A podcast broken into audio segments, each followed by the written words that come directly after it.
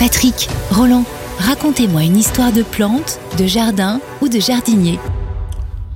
Alors nous allons pour ces histoires botaniques vous raconter une véritable histoire, quelque chose, une sorte de coïncidence presque invraisemblable qui fait qu'un monsieur qui s'appelle, ou qui s'appelait, parce qu'on était au XVIIIe siècle, qui s'appelait Amédée François Fraisier, mais F-R-E-Z-I-E-R, a été à l'origine de toutes les fraises à gros fruits que l'on consomme aujourd'hui. C'est quand même une histoire de fou, ça. Ben oui, parce qu'il a déjà trouvé le nom de la pomme de terre. Il aurait pu, euh, prétentieux comme il était peut-être, l'appeler fraisier aussi. Fraisier de terre, tu vois, ça aurait pu. Euh, mais là, il aurait tout ramené à lui, ça aurait pas été sympa. Oui, fraisier, ça existait déjà, parce que. Ben oui. Oui. parce qu'on avait les fraises des bois. Ben exactement. Euh, alors, les fraises des bois, il faut savoir que c'est consommé depuis l'Antiquité. On n'a pas découvert ça tout d'un coup comme ça. Les, Romains qui étaient des malins, de toute façon, il faut dire une chose, c'est que plus on remonte dans le temps, plus on se rend compte que les populations avaient une connaissance de la flore spontanée que l'on a perdue totalement aujourd'hui, parce que on s'est battu, entre guillemets, gentiment avec Roland, euh, dans cette même émission, enfin une émission précédente, sur consommer ou pas des fleurs ou des plantes sauvages, mais il faut bien savoir que à l'époque de l'Antiquité, on consommait pratiquement que du sauvage. Donc il fallait connaître les choses. Et le fraisier faisait partie de tout ça. Bon.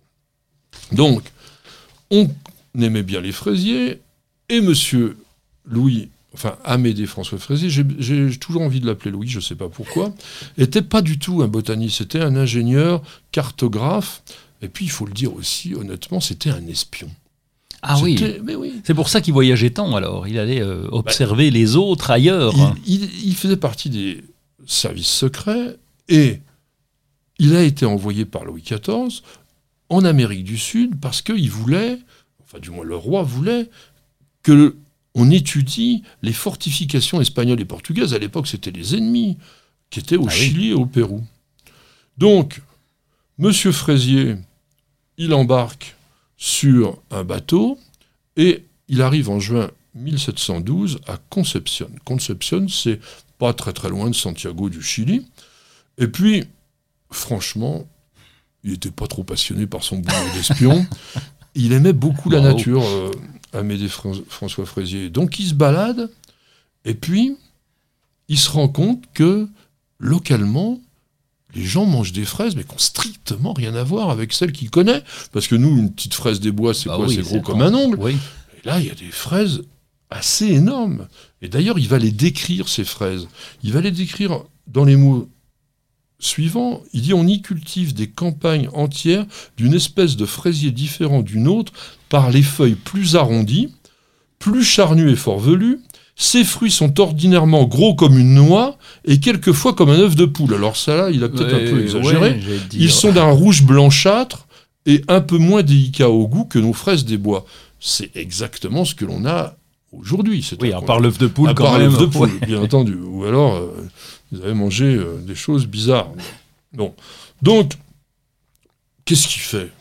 Bah, Il prend quelques plants de ces fraisiers et puis il les ramène en France. Alors, comme on fait beaucoup de voyageurs, c'est comme ça que les plantes sont venues jusque chez nous. Oui. Mais c'était pas si évident que ça. Ah oui. Parce qu'il faut savoir que traverser l'océan, bah là, en plus, vous êtes du côté Pacifique, hein, donc il faut passer le Cap Horn, remonter tout l'Atlantique avec un bateau qui pèse des tonnes, qui va uniquement à la voile, donc qui marche quand les vents veulent bien, pour revenir en France, et puis surtout pas se faire j'allais dire canoniser, c'est pas canoniser, c'est pulvérisé par les canons des ennemis euh, ou des corsaires ou des pirates qu'il y avait partout. Alors, ce qu'il fait, il demande aux gens qui étaient à bord du bateau une restriction de leur quantité d'eau pour pouvoir alimenter ses fraisiers. Ah ben il ne devait pas être content les gars. Eh ben, je sais pas comment il a réussi à les convaincre, en tous les cas, ils le font.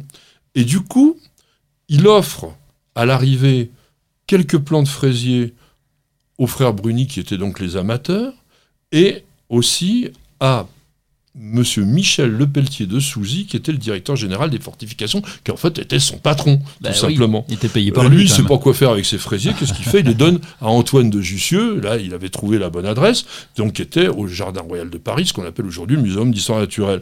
Et donc,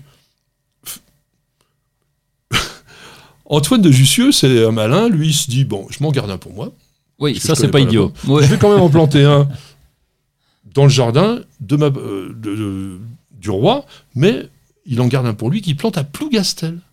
Et c'est là, parce que- Il avait une propriété là-bas. Ah d'accord. Et du coup, c'est vraiment là que le fraisier s'est le mieux développé. Mais on n'a pas fini l'histoire. Parce qu'en fait, ces fraisiers-là, manque de bol, ils fructifient pas. Allons bon. Ils font des feuilles, ils font des feuilles, on se dit, bon, bah ça n'a aucun intérêt, sauf que, coup de chance, il se retrouve à un moment donné, le fraisier du Chili et un autre fraisier, entre guillemets, exotique, qu'on appelle le fraisier de Virginie, l'un à côté de l'autre. On se marie, et tout d'un coup, merveille, on obtient des fruits. Donc c'est par le plus grand des hasards finalement. Alors, sur les productions de chez nous. Et on l'a appelé à ce moment-là fra- Fragaria, donc c'est le genre du fraisier, X, hein, je vous rappelle, donc hybride, Ananassa. Pourquoi?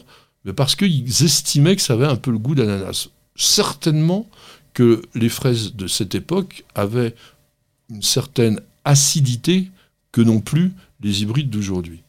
Et donc, il faut savoir que tous, tous les fraisiers que vous cultivez, à gros fruits bien sûr, aujourd'hui, dans votre jardin, sont tous issus, De Plougastel.